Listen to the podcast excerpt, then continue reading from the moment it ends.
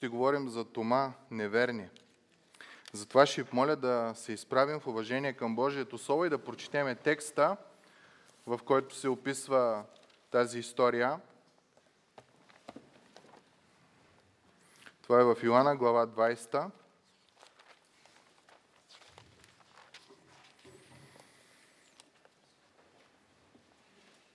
Ще прочетем от стих 24, който може, нека да следи от, от екрана.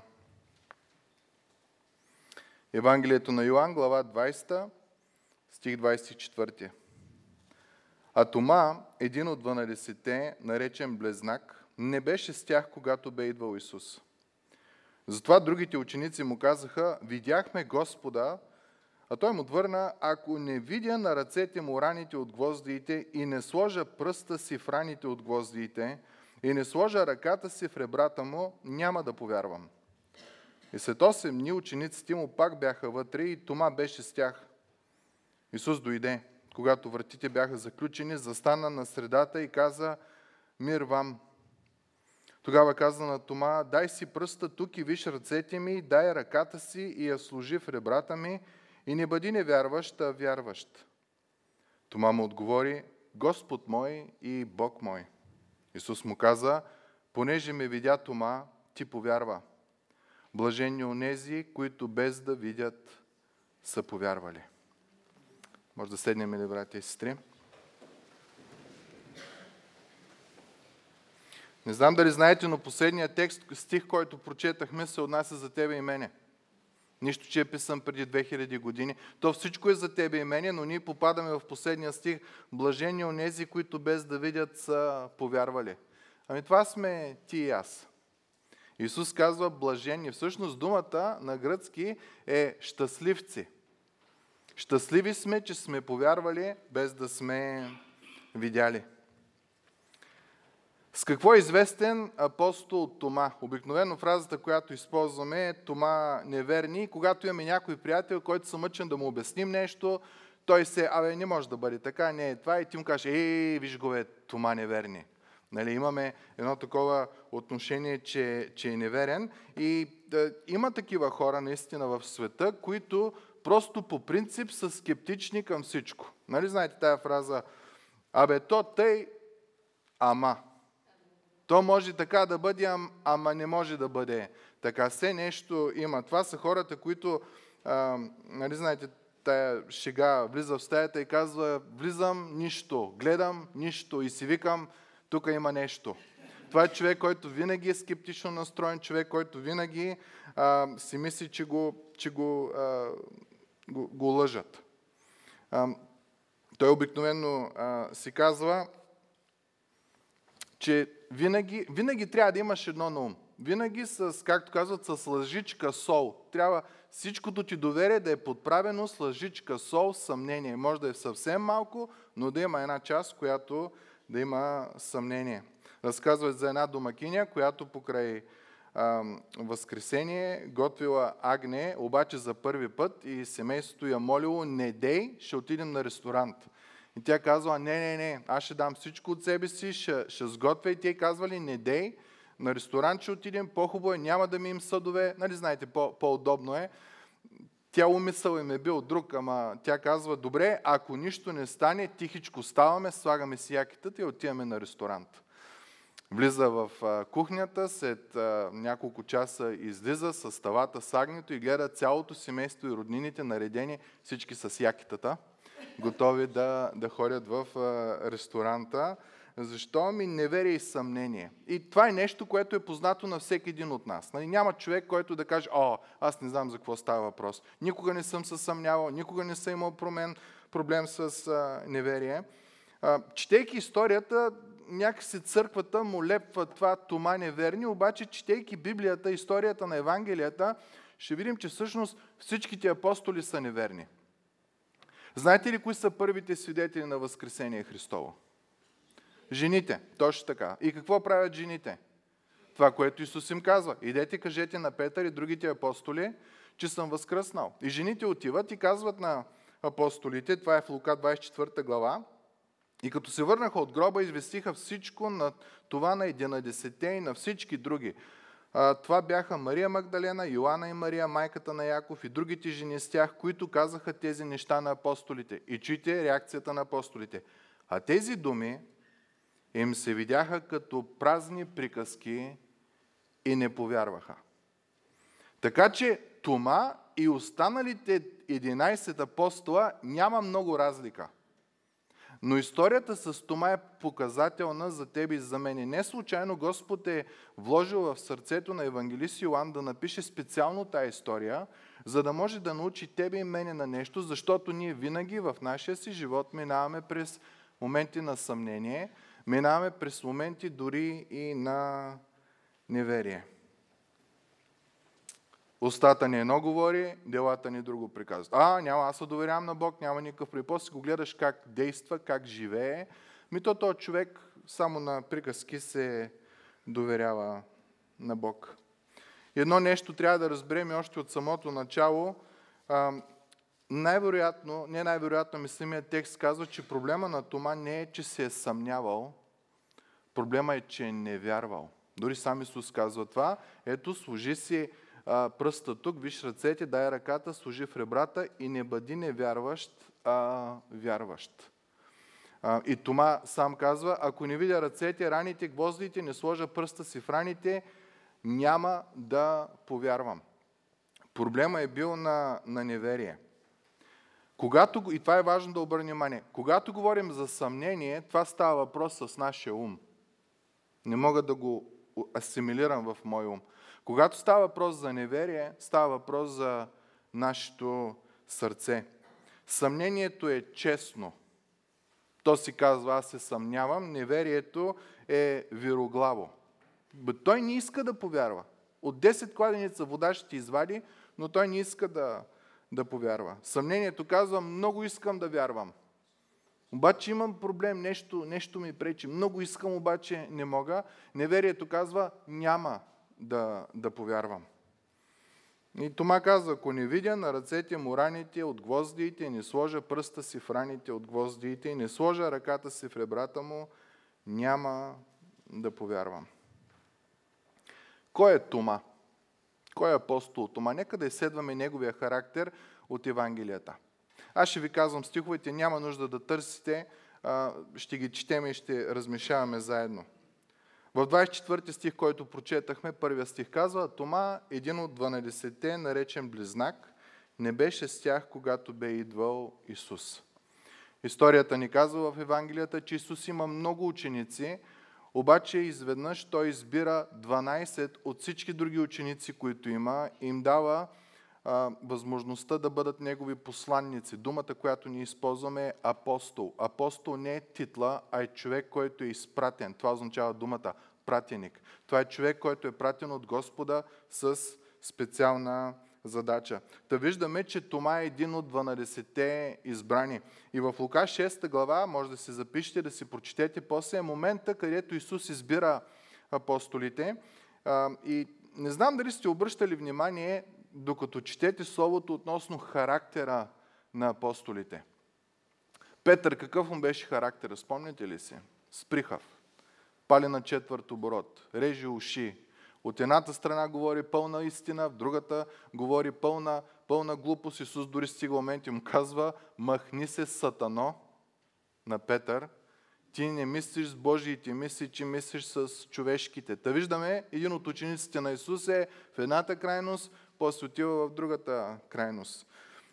Имаме ни двама братя, Йоан и Яков. Спомняте ли си ги? Те поискаха, понеже един град не им отвърна така, както те искат, с почести, с да ги нахрани, да ги приюти, да ги такова. Те казаха, нека огън и жупел да падне върху тях и да ги унищожи. Исус каза, вие на какъв дух сте? Какво става с вас? И после казва, че Исус им даде прякор, Спомняте ли си какъв беше? Синове на гърма. Значи, учениците на Спасителя, апостолите, абе не са много стока. Няма обикновено да ги избереме да, да ни бъдат следващи. Още по-трудното е как Исус ги е избрал, като знае какво ще направят. Тома ще показва абсолютна форма на неверие. Петър ще се отрече от Спасителя три пъти. Йоан и Андрей ще бъдат, Йоан и Яков, извинявайте, ще бъдат синове на гърма, те винаги ще са сприхавите. Ами Юда Искариотски, той го предаде. И най-интересното и в Лука 6 глава ни се казва, че през судния дни Исус се изкачи на планината да се помоли и прекара цяла нощ молитва към Бога и сутринта стана и избра 12-те учениката. Исус дори се е молил, за да ги избере. Защо Исус е избрал тези хора? Ами причината е една. За Бог няма нищо невъзможно и апостол Павел казва, Бог избра глупавото на този свят, за да посрами мъдрото. Толкова е велик Бог, че Той не се срамува да се съюзи, да има ученици най-неуките. Дори в един от моментите, когато учениците говорят, самите фарисеи казват, а, тия са неуки. Тоест, те са говорили, с извинение, малко по-селски, селяндурски за Бог. И те са казали, ние по говора разбираме, че са неуки. Исус избира точно те и накрая се оказа, че от тези 12 човека започва едно нещо, което до ден днешен продължава. Защо? Защото Бог избра глупавото, за да посрами мъдрото. Та Тома е един от 12-те, ама това не означава, че е бил перфектен, напротив, означава, че бил част от група, които не са били идеални а, апостолите. Другото нещо, което знаем за Тома, че е верен. Точно преди цветница, влизане в ход Господен в Ерусалим, Исус започва да говори на, на учениците, че трябва да отиде в Ерусалим, да бъде убит, да бъде разпънат и ще възкръсне. Ама учениците не разбират тия неща и му казват, ама как така ще ходиш в Иерусалим? Те искат да те убият. И тогава Тома казва, а Тома, наречен близнак, каза на другите, да отидем и ние, за да умрем с него. Та Тома не го беше страх. Той беше лоялен към Исус. Той се казва, ако ще съмре, ако той ще мре, нека ние всички да умрем с него. И това е в контекст на случай, когато Исус в една много силна проповед, толкова силна, че накрая текста ни казва, че много от учениците му се отказаха да го следват, защото казаха, о, това са много тежки думи, кой може да издържи или да живее това учение. Татома е минал през ситото и е останал а, верен. Другото нещо, което виждаме за Тома е, че той е честен. В един от случаите, когато Исус, това е на Велики четвъртък вечерта, Исус прекарва време, в което излива душата си относно истините и любовта, която има към своите ученици и към всички християни, които ще, ще бъдат. И им казват да не се смущава сърцето ви, вие вярвате в Бога, вярвайте и в мене. В дома на моя отец има много обиталища. Ако не беше така, аз щях да ви кажа, защото отивам да ви приготвя място. И като отида и ви приготвя място, пак ще дойда и ще ви взема при себе си, така че където съм аз, да бъдете и вие. И вие знаете къде отивате, къде отивам и пътя знаете. Сигурно всички апостоли стоят, никой нищо не разбира, защото Исус още не е възкръснал от мъртвите.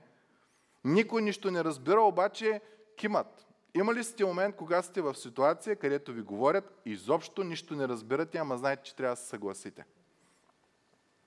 Не, не, обикновено така правим. И по-скоро те три години и половина с учителя и накрая да не може да разберем последните а, му думи. Обаче Тома е честен. Тома не се прави. Томан казва, стиха, стиха продължава, Тома му каза, Господи, не знаем къде отиваш, а как може да знаем пътя?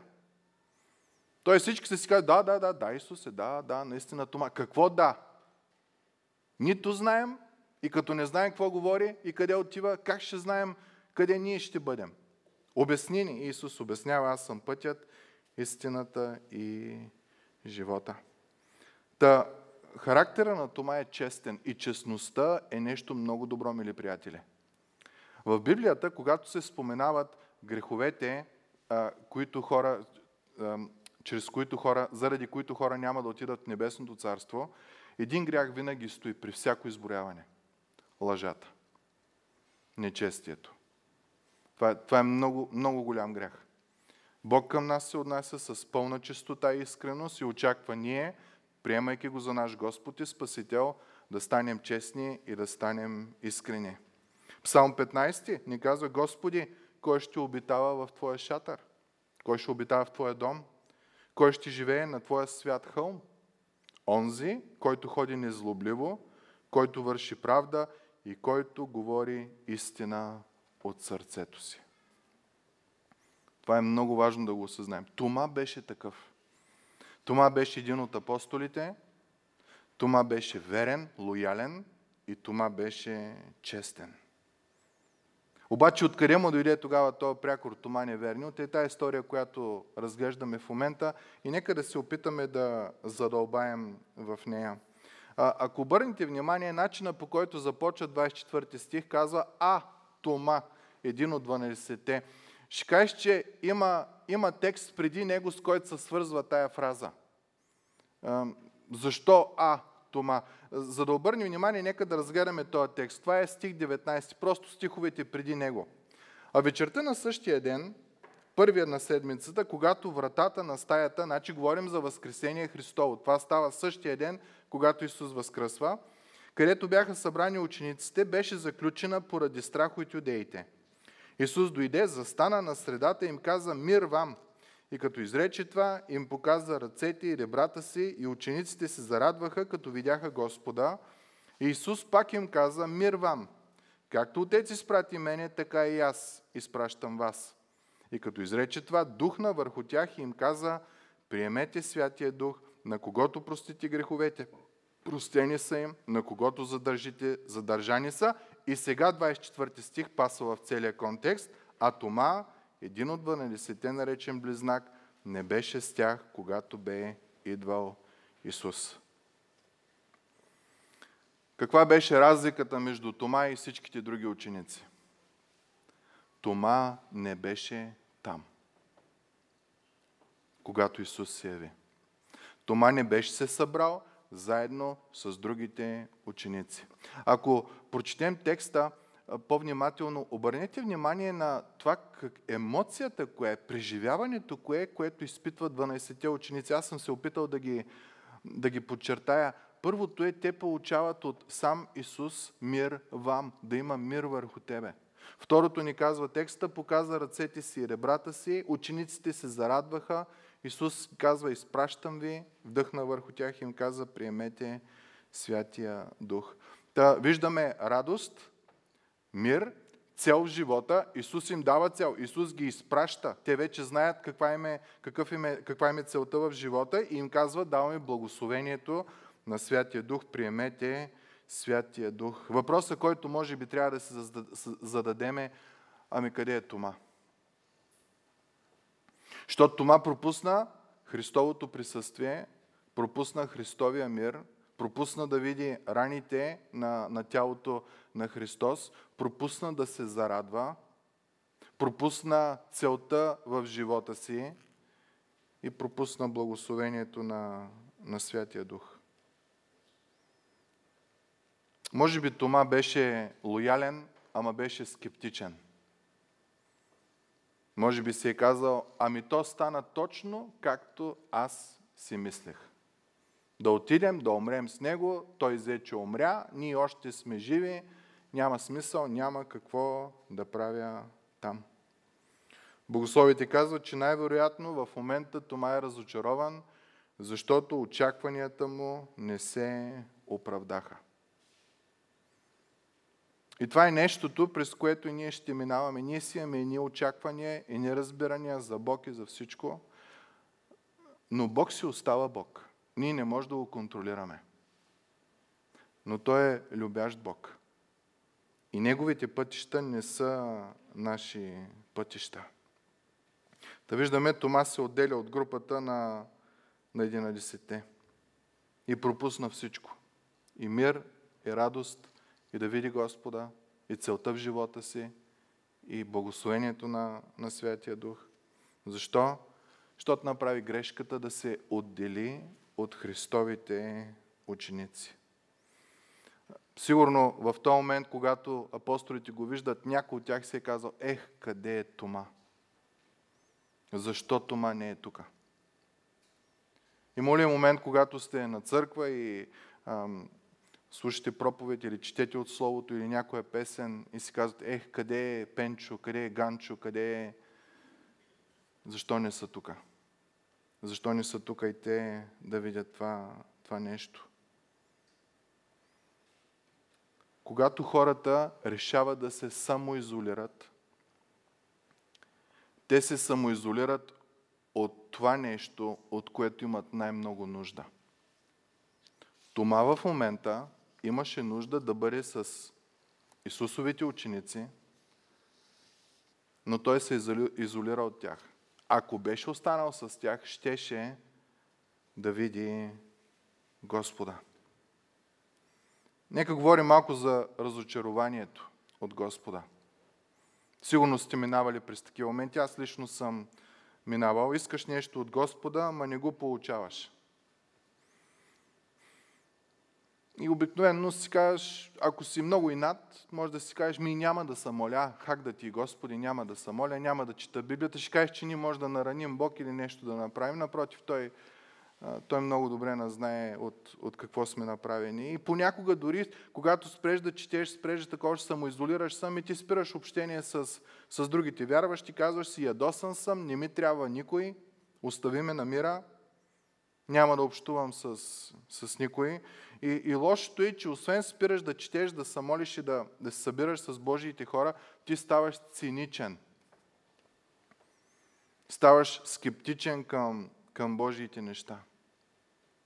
Наскоро четах едно изследване, професор Филип Замбрадо, Зимбрадо, извинявайте, професор в Станфорд по психология, носител на златни медали в изучаване на самоизолацията като психологическо състояние и в много християнски предавания е канен, казва така, не познавам по-мощен убиец от самоизолацията. Това е най-унищожаващото за физическото и душевно здраве изолацията. Аз и ти или ние и тях. Това е изолацията. Или си в групата и се изолираш от другите, или сам се изолираш от другите. Изследванията показват, че това е катализатор за депресия, параноя, шизофрения, алкохолизъм и много други душевни заболявания. И Библията много ясно казва, че ние не сме направени да сме самоизолирани. Самата дума църква на гръцки еклесия означава призваните множествено число. Това са хората, които Господ е призвал за спасение, за покаяние и те се събират заедно и имат общение с Него. Четейки Библията, ние, апостол Павел казва, че църквата е тялото Христово. Е, в едно тяло основната функция е взаимозависимост. Не мога аз изведнъж да кажа, нямам нужда от дясната ръка или нямам нужда от двете ми ръце, много стърчат, нямам нужда от главата ми, много е голяма. Не можеш да го кажеш това нещо. Всяка една част има нужда от, от другата. Обаче културата, в която живеем, все повече и повече ни убива с този индивидуализъм. Много често, когато ходим да тичаме, какво слагаме на ушите? Слушалки, нали така? Дори има хора, които вървят по улицата и си слагат слушалки, микрофони, слушалки, за да, за не, да се изолират от всички други. Искам да съм си само аз, със себе си никой да не ме, никой да не ме пипа. Някой път дори като седнем с приятели, почваме да цъкаме на телефона. Пък не дай си Боже и на вечеря, ако сме седнали, ядени, ако сме седнали, и без да искаме, там сме, ама не сме там. Има едно отчуждаване, което е всеки се самовглъбява в своя си път и в своя си начин на живот. И ключовата дума на днешното поколение е оставиме на мира. Аз имам лично пространство. И това е рамката, в която живеем. Не може да се посветиме към нищо. Тръгваш обаче за много кратко време. Няма постоянство. Що? Защото посвещението, основата е да не си сам и ви се взаимно се самоизграждате и си а, помагате. Самотния вълк като начин на живот. От нещо, което го презирахме преди. Не презирахме, ама нали, остай го, той е самотен вълк. Днеска изведнъж стана като емблемата, с която са кичем. Аз съм си сам, аз съм си моя дом, моята крепост и тия работи хората хич не ме интересуват. Е, Тома направи тая грешка. Тома направи тая грешка, която стигна до състояние на неверие, която стигна до състояние на това, че пропусна цялото благословение, което можеше да има с Исус Христос. Книгата Евреи казва, нека да не преставаме да се събираме заедно, както някои имат обичай да правят, а да се увещаваме един друг и толкова повече, колкото виждате, че денят наближава. Тоест автора казва, наближава деня на Христос. Отделиш ли се, ти си изгубваш вярата, изгубваш си увереността, ставаш скептичен, ставаш циничен. Исус наближава. Колкото повече наближава, толкова повече се събирайте, вместо да не се събирате. Дяния 2 глава казва за ранната църква, а те постоянстваха в получението на апостолите, в общението, в преумяването на хляба и в молитвите, а множеството на повярвалите имаше едно сърце и една душа. Постоянстваха в общението. Начин на живот им стана това нещо да бъдат заедно. Ама нека си признаем, не е много лесно да се заедно с други християни. Един автор казва, ние сме като таралежи, които искаме да се стоплим през зимата. Събираме се, събираме се заедно, нали, да, да ни е топло. И тъмън се нагласил и ти е топло, изнъж набудила на някой табоцка. И става разделение. Има много християни, които са като таралежите. Сигурно всеки един от нас има. Много добри черти имаме, обаче много будли имаме. И така трудно става времето, времето на общението. И много често, когато набоднат един-два пъти, обикновено си казваме, ако ще е тъй, без мен. Аз сам ще се оправя, аз ще измисля моя форма на християнски живот. И когато тръгнеш по този начин на живот, да се изолираш от Божиите хора, нямаш мир. Нямаш Христовото присъствие в живота си. Нямаш цел в живота. Нямаш радостта от общението с Божиите хора. Първо Коринтияни апостол Павел казва 12 глава, окото не може да каже на ръката не ми трябваш. Или пък главата на краката не ми трябвате. Напротив, тези части на тялото, които се виждат да са по-слаби, са необходими. Всеки един от нас днес е нужен на тялото Христово, на църквата. И тия, които не са тук, и тия, които са тук. Няма маловажни хора и ние трябва да сме загрижени едни за други. Та, грубо това е грешката на Тома. Отделяне от Божиите хора, само изолиране и довежда до липса на абсолютно всичко и се води дори до момент на неверие. Нека да видим неверието му. 24 и 25 стих казва, Тома един от 12-те, наречен Близнак, не беше с тях, когато бе идвал Исус. Затова другите ученици му казаха, видяхме Господа, а той му отвърна, ако не видя на ръцете му раните от гвоздиите и не сложа пръста си в раните от гвоздиите и не сложа ръката си в ребрата му, няма да повярвам. Това са думите на човек, който е много честен, но е извън общението на Божиите хора. Той не лъже. Той си казва, мъртъв Христос не е спасител. Ако не ги видя тия работи, за какво да се радвам? Не мога да ги видя а, тия неща. Обаче виждаме, че до този момент имаме жените видяли Исус, Апостолите видяли Исус и Тома не вярва и на тях. То не е просто той да си самонавие нещо, че Исус не е възкръснал. Ми, има хора, има свидетели, които постоянно му казват, че Исус е възкръснал. Вижте стих 25 казва, затова другите ученици му казаха, видяхме Господа. Представете ли ситуацията? Петър му казва, Тома, аз знам, че един ден съм така, друг ден съм така и приказвам много глупости, но Тома, Бъди уверен, аз видях Господа. Йоанн му казва, Тома, и аз видях Господа. Жените му казват, Тома, и ние видяхме Господа. И Тома казва, вие може да сте го видяли, ама докато аз не го видя и аз не го пипна на никой, няма да, да вярвам. Сигурно Клеопа и приятеля му са казали, Тома, същия ден, първия ден на Възкресението, когато ние ходихме до Емаус, той беше с нас и ние ядахме с него. Тома, той е възкръснал. Тома си казва, цинизъм, скептицизъм и момент на неверие. Ако не видя на ръцете му раните от гвоздиите и не сложа си пръста в раните от гвоздиите, няма да повярвам. Думата на гръцки е много интересна.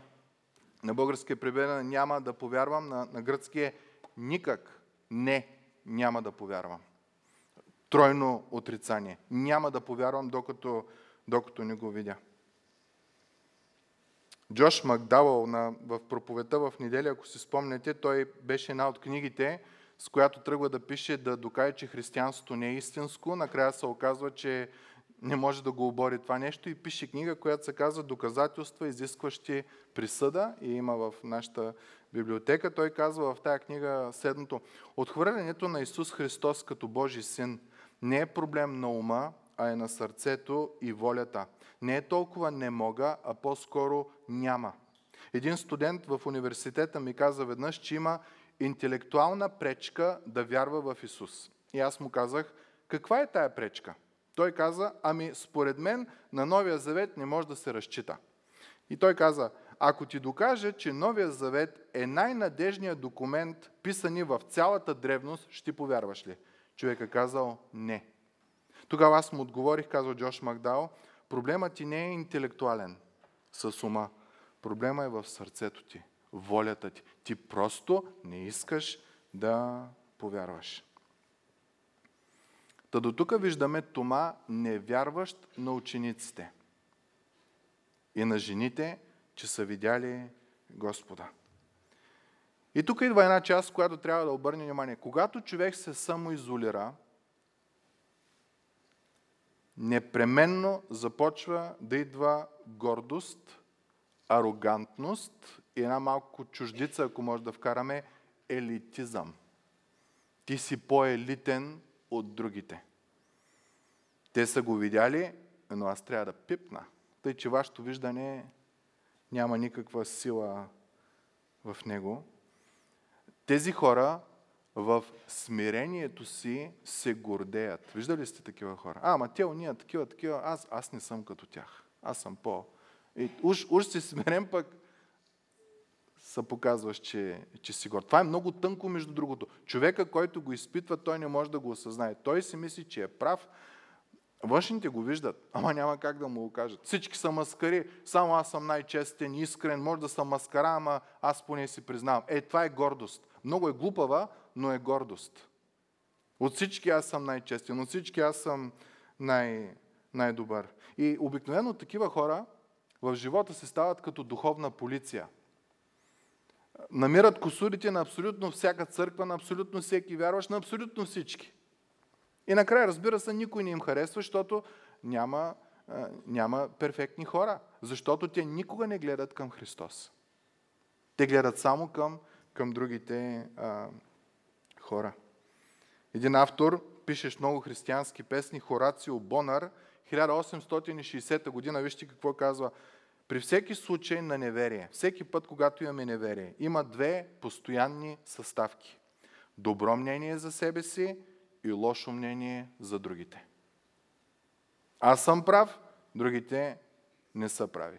Винаги го има това нещо, основата на неверието. Проблема е, че когато ти започнеш да постоянстваш в такъв начин на живот, или аз или те, или ние или те, отблъсквайки, отхвърляйки, изведнъж ти ставаш себе праведен.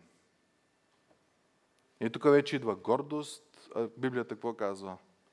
Кога дойде гордост, дойде и падение. Нещо, нещо не, е, не е в ред. И проблема е, че когато дойде гордост, когато дойде себеправедност, Бог не може да ти помогне. В Стария Завет, 78 псалом, там е описано Божието търпение и Божията милост и Божията грижа към еврейския народ и тяхното отношение към Бог. Може да си го прочетете, на мъжкото ще го прочетеме. Много дълбок псалм. Там казва, и продължаваха да подлагат Бога на изпитание и да раздражават Тебе, святия Израилев. Думата раздражават може да има две значения. Или ограничават, или огорчават. Та един вид с тяхното си поведение, те са ограничавали Божието благословение върху тях. С тяхното си непослушание, с тяхната си скептичност, с тяхното си неверие. Това е много опасно, между другото. Имаме и друг такъв пример. Исус отива в Назарет, в своя собствен град, върши чудеса, проповядва уникални неща и изведнъж хората вместо да се чудят и да се маят на нещата, които той казва и да го последват, си казват, абе, той не е ли Исус? И баща му Йосиф, и майка му Мария, и тук братята му и сестрите, ние всички ги знаем. Той за какъв са мисли? И го изгониха. И текста ни казва, това е Марк 6 глава, поради това неверието им не можеше да извърши там никакво чудо, освен че изцери няколко болни, като положи ръце върху тях. И се чудеше на тяхното неверие. Има бариера, която спира Божиите благословения в живота си. И Библията на предупреждава много пъти. Евреи 3 глава. Внимавайте, братя, да не би да има у вас някого от вас нечестиво, невярващо сърце, което да отстъпи от живия Бог. Да не би да има някой сред вас, който в работата си да лъже и да маже. Да не би да има някой от вас, който в където и да е, да е нечестив, да е непочтен. Защото това води до неверие. Ти не разчиташ на Бог да ти помага, ти разчиташ да лъжеш, да мажеш, за да се оправиш. Очевидно е, че нечестието е свързано с неверието. Псалом първи казва, блажен онзи човек, който не ходи по съвета на нечестивите и в пътя на грешните не стои и в събранието на присмивателите, това са циниците, това са тия, които се подиграват, скептиците, не седи, а се наслаждава в закона на Господа. Обърнахте ли внимание на градацията? Блажен онзи, който не ходи по съвета на нечестивите, в пътя на грешните не стои и в събранието на присмивателите не сяда. Ходиш, стоиш и сядаш. Когато тръгнеш по злия начин на живот, няма как. Накрая свършваш с циниците, с цинично настроените хора. Свършваш с тия, които не искат да имат а, за тях като тома, неверни. Осем дена минават от момента, в който Исус се срещна с апостолите за първи път. И 8 дена, сигурно те постоянно му казват, Тома, видяхме Господа. Тома си казва, сигурно, предполагам, ако си го видял, да се яви. И 8 дена, може би им натяква. Те му натякват, че са го видяли, той сигурно им натяква, че, че, че Исус го няма. И след 8 дни, 26 стих, учениците му пак бяха вътре и Тома беше с тях. Исус дойде, когато вратите бяха заключени, застана на средата и каза, мир вам. Тогава каза на Тома, дай си пръста тук и виж ръцете ми, и дай ръката си и я служи в ребрата ми, и не бъди вяр... невярващ, а вярващ. Това, мили брати и сестри, е най-големия израз на Божията благодат. Исус можеше да дойде и да насмете Тума. Тума, три години и половина – Мъртви съживявах, болни изцерявах, куци прохождаха, слепи проглеждаха, парализирани се оправяха, бурята окрутявах, храних 5000 човека с 5 риби, а, с 5 хляба и 2 риби. Какво още ти трябва? Ето ги те, които са били с мен, жените и апостолите, ти казват, че съм тук. Как не те е срам? Исус можеше да го направи на, на 5 стотинки. Обаче той е благ и към този, който е с неверие. И към този, който е с съмнение. И към този, който е скептичен или циничен. Исус, много интересно, се принизява до тяхното ниво. Тома, искаш да пипнеш ли? Ето. Искаш да видиш ли? Ето. Но не бъди повече невярващ, а бъди вярващ. Знаете ли, това е характерно за Божия характер. На твоето неверие, скептицизъм, лаконичност, присмех, Бог не го е страх да отговори на това, което ти си казваш, защото Той е всесилен. Той е толкова силен, че няма проблем да се принизи до тебе, защото те обича. И той е готов за всяка една част, за всяко едно съмнение, за всяка една част от неверието в живота ти, да ти покаже, че е верен, да ти покаже, че е праведен, да ти покаже, че наистина е блаженно нещо да го следваш. Второ Коринтини апостол Павел казва 8 глава 9 стих. Защото знаете благодата на нашия Господ Исус Христос, че като беше богат, за вас стана сиромах, за да се обогатите вие чрез неговата сиромашия. Едно е богат човек да ти дава пари и ти да имаш. Друго е богатият да дойде на твоето ниво на нищета, апостол Павел казва, нашите унизени тела, да дойде с плът като твоята, с изпитания, страдания и трудности, през които и ти минаваш, да знае какво е и тогава да ти обогати. Не само получаваш благословенията, но получаваш много повече. Получаваш, че ти си възлюбен. За тебе си струва царя на царете, Бога на боговете, Създателя на всичко, да се принизи до нивото на твоята нужда, да стане като един от тебе, за да ти покаже, че го е грижа за тебе. Най-големият проблем, който виждам в семействата, в църква и като цяло в културата, в която живеем, че родителите само дават пари и децата само взимат парите, но време заедно няма. Бог е добър родител. Той прави така и казва, аз първо искам да ти покажа, че те обичам.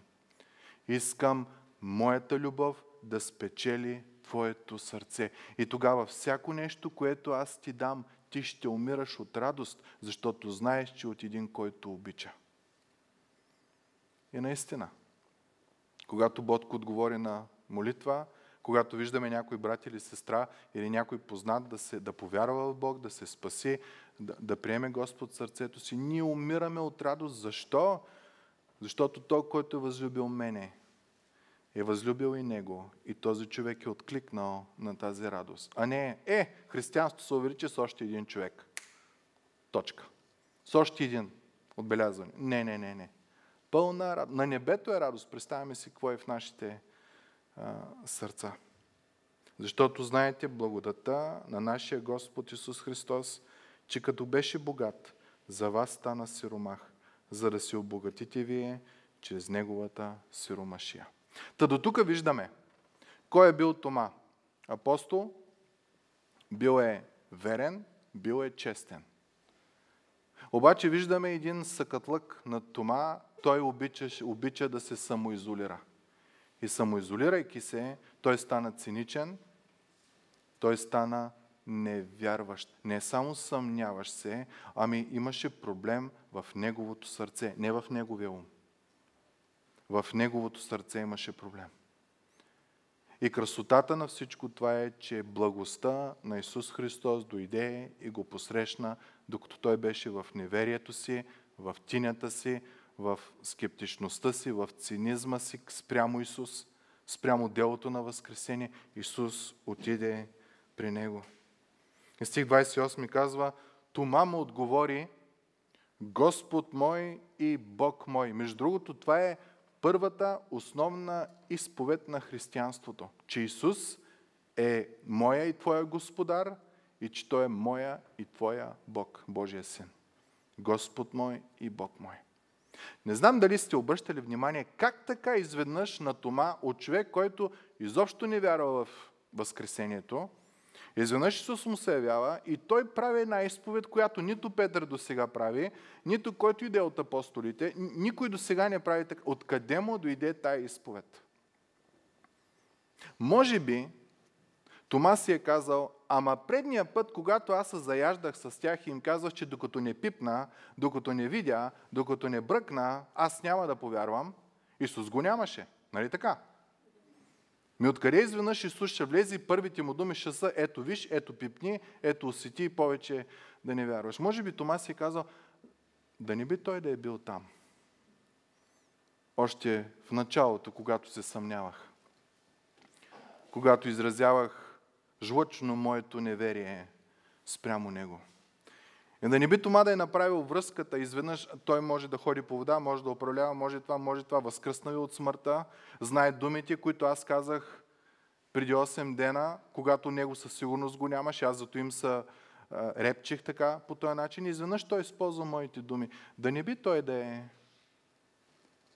Господ мой и Бог мой. Християнската традиция казва, че Тома става един от най-ревностните апостоли и отива в Индия.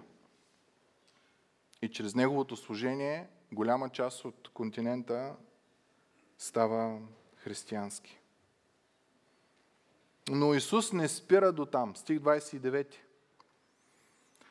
Исус му каза, понеже ме видя Тома, повярва. Видя с очите си и повярва. Но Исус знае, че ще дойде време, 2023 за тебе и мене, които няма да го видим това с очите си. Исус казва, блаженни са, щастливци са онези, които без да видят са повярвали. Това става въпрос за тебе и за мен, мили братко и сестро. Че ние сме повярвали в този Бого човек, Божия син, нашия Спасител Исус Христос и това може да промени твоя и моя живот. Би ли казал ти днеска за Исус Христос Господ мой или Бог мой? Няма проблем, ако имаш съмнение, ако има скептицизъм, дори ако има и неверие. Това не може да оплаши Бог. Но ако е искрено от сърце съмнение, искрено от сърце неверие, истината ще те намери. И ще ти се изяви.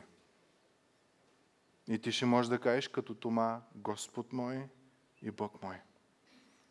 Завършвам с този стих. В Първо Петрово, апостол Петър, може би 30 години след тая случка, пише към християни, които не са видяли Исус, като тебе и мене. И чуйте какво пише. Когато обичате, без да сте го видели, в когото като вярвате, без сега да го виждате, радвате се с неизказана и преславна радост. Възможно е. Затова Исус казва, щастливци, блаженни са тези, които без да видят, повярват. Това сме ти и аз, мили братко и сестро. Та, молбата ми, желанието ми е Господ така да работи във вас, че април 2023 да бъде момента, когато ви от сърце наистина да кажете Господ мой и Бог мой. И като Петър, без да го видите, се радвате. И без да сте го видели, има една неизказана радост. Не може да изразите, но нещо вътре във вас бълбука. Кое е? Това е живият Спасител, който живее в нашите сърца. Така където и да си, Исус ще те намери. Но когато се самоизолираш, става опасно. Не го прави. Нека да се помолим. Отче святи и праведни, Боже, благодарим Ти за прекрасното Ти Слово, за тази чудна история, Господи, с Тома. Благодарим Ти, Господи, че Ти си предвидел тя да бъде записана от многото случки, които са се случили тогава, за да можем и ние, тези, които сме в съмнение, понякога в неверие, изпаднали в самоизолация, понеже само ние сме прави всичко друго на мами и лъжи, Господи, и до нашите сърца да можеш да достигнеш. И ти благодариме, Господи, за този пример. Молим те днеска да няма нито един в това събрание, който да се излезе от тук невярващ или скептичен или циничен. ами да каже от сърце Господ мой и Бог мой. Моля ти, Господи, на желанията на сърцето му, докажи, Господи, че си жив и че си истинен. Благодарим ти за всичко. В името на Исус помолих това. Амин.